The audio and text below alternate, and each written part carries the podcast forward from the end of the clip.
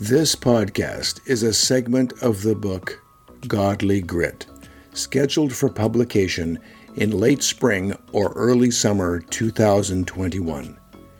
It will be available at Amazon as a Kindle ebook, in paperback, and as an audiobook. In my early years as a family physician in Canada, I had the privilege of working with a young woman with a horrible seizure disorder. From the time she was an infant, she averaged 200 grand mal seizures per day.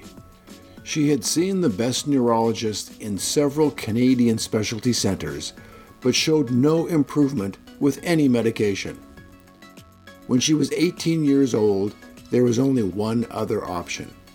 This option involved a major neurosurgical procedure that would separate her brain's two halves. She was very anxious about the surgery, but she had no other options. The operation was a success. She went from the 200 daily seizures to none. Everyone was ecstatic. She had achieved what both she and her family had wished. She was seizure free, but not stress free. Although she was now living the life she had longed for, she was unprepared for the change. It took a couple of years of regular counseling and encouragement to learn to live her newfound life. Any life change is stressful. A significant life change is very stressful. It involves a redefinition of self and relearning how this new self is to navigate in the world.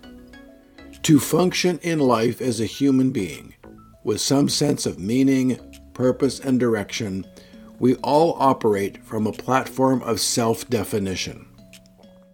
This platform is a form of ego intactness, how we see and define ourselves, and how we think others see us. If our self definition becomes unfamiliar or not authentic, there will be stress. We need a grip on our true identity. In the Bible, we are encouraged in Romans 12, verse 3 I would ask each of you to be emptied of self promotion and not create a false image of your importance. We need an accurate, familiar self definition to function successfully. It is essential to ask ourselves the following questions How do you define yourself? Is that definition accurate? Has that definition changed recently? How would you like that definition to change in the future? This self definition develops and changes throughout our lives. It is the culmination of every element that makes up who we are our upbringing, our family of origin, our birth order, the community where we grew up, and our expectations. This self is a mix of our life experiences, gains, losses, rewards, encouragements, and discouragements. Our continually changing environment continually challenges this self definition. Our self reflection, our thoughts, self evaluation, and contemplation also challenge our self definition. It is also impacted by what we believe and the directions our life takes. It gives our lives an emotional and spiritual path. The opinions of others also challenge our identity. We are impacted by how family and acquaintances view us and what their expectations are of us. Then there is all the other stuff that challenges or defines our concept of self our gender, ethnic heritage, education, physical appearance, abilities, and economic status. In other words, our self definition becomes the total of what uniquely makes us an individual. You add up all these elements of who we are and what we are becoming, and you end up with a unique personality, a novel you, a psychological and spiritual fingerprint of yourself. You are an individual you, and there is no other replica of you. You are truly unique the only you that you or your world will ever experience. Yes, you are truly unique, but your uniqueness does not give significance to your identity. Your identity is from God and the fact that you bear His image. The enemy wants you to believe your identity is in what you can do for yourself, because after all, you deserve more. We desire to be valued beyond our uniqueness, for more than what we do, but be appreciated for who we are. The enemy whispers to you that it is your uniqueness that makes you special. He wants you to focus on that uniqueness and strive as hard as you can to convince yourself and others that you are special because of what you can do. He wants to reinforce the belief that it is all about you and your uniqueness, and not that you are special because God loves you. We run into problems when we start to define this uniqueness as something that makes us special, different, or better than the rest of humanity. We are all unique, one of kind individuals. The more you hang on to your uniqueness as a foundation of your identity, the more you will open yourself to stress, disappointment, conflict, and despair. If you were to take the time to sit down and write out your self definition, it would most likely be a list of those things that make you unique. We have lost touch with our identity. Humility with a sound understanding of your uniqueness is necessary if you are to have a healthy self definition. You are a unique one of many it is essential to realize that 90% of human DNA is identical from human to human, and only a small percentage accounts for all the differences we observe. You might be one of a kind, but so is your neighbor and the rest of the community.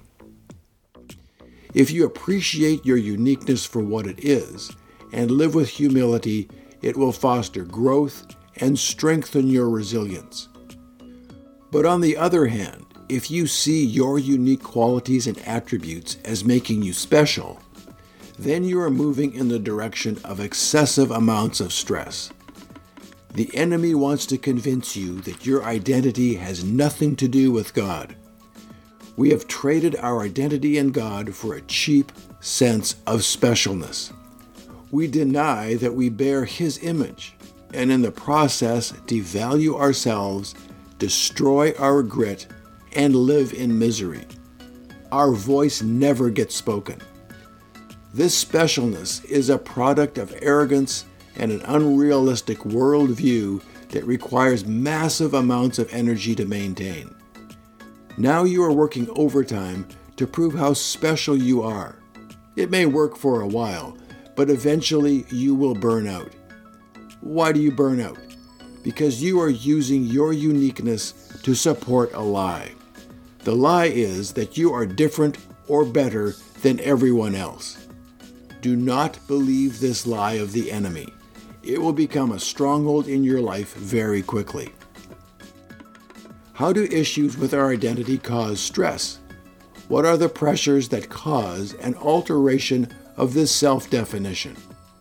As we walk the path of life, this self definition that we so dearly cling to is challenged daily. It is challenged most directly by either an experience of loss or an experience of gain. We are most acutely aware of this pressure when we experience a significant loss loss of a spouse, marriage, child, job, or loss of health is very stressful.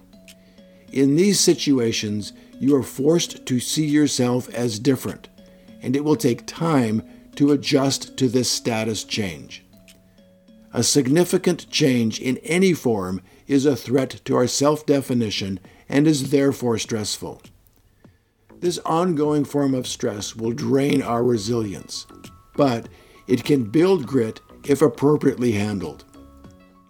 We often do not define the occurrence as stressful when we experience gains, such as a hard fought for goal achieved or a desire realized.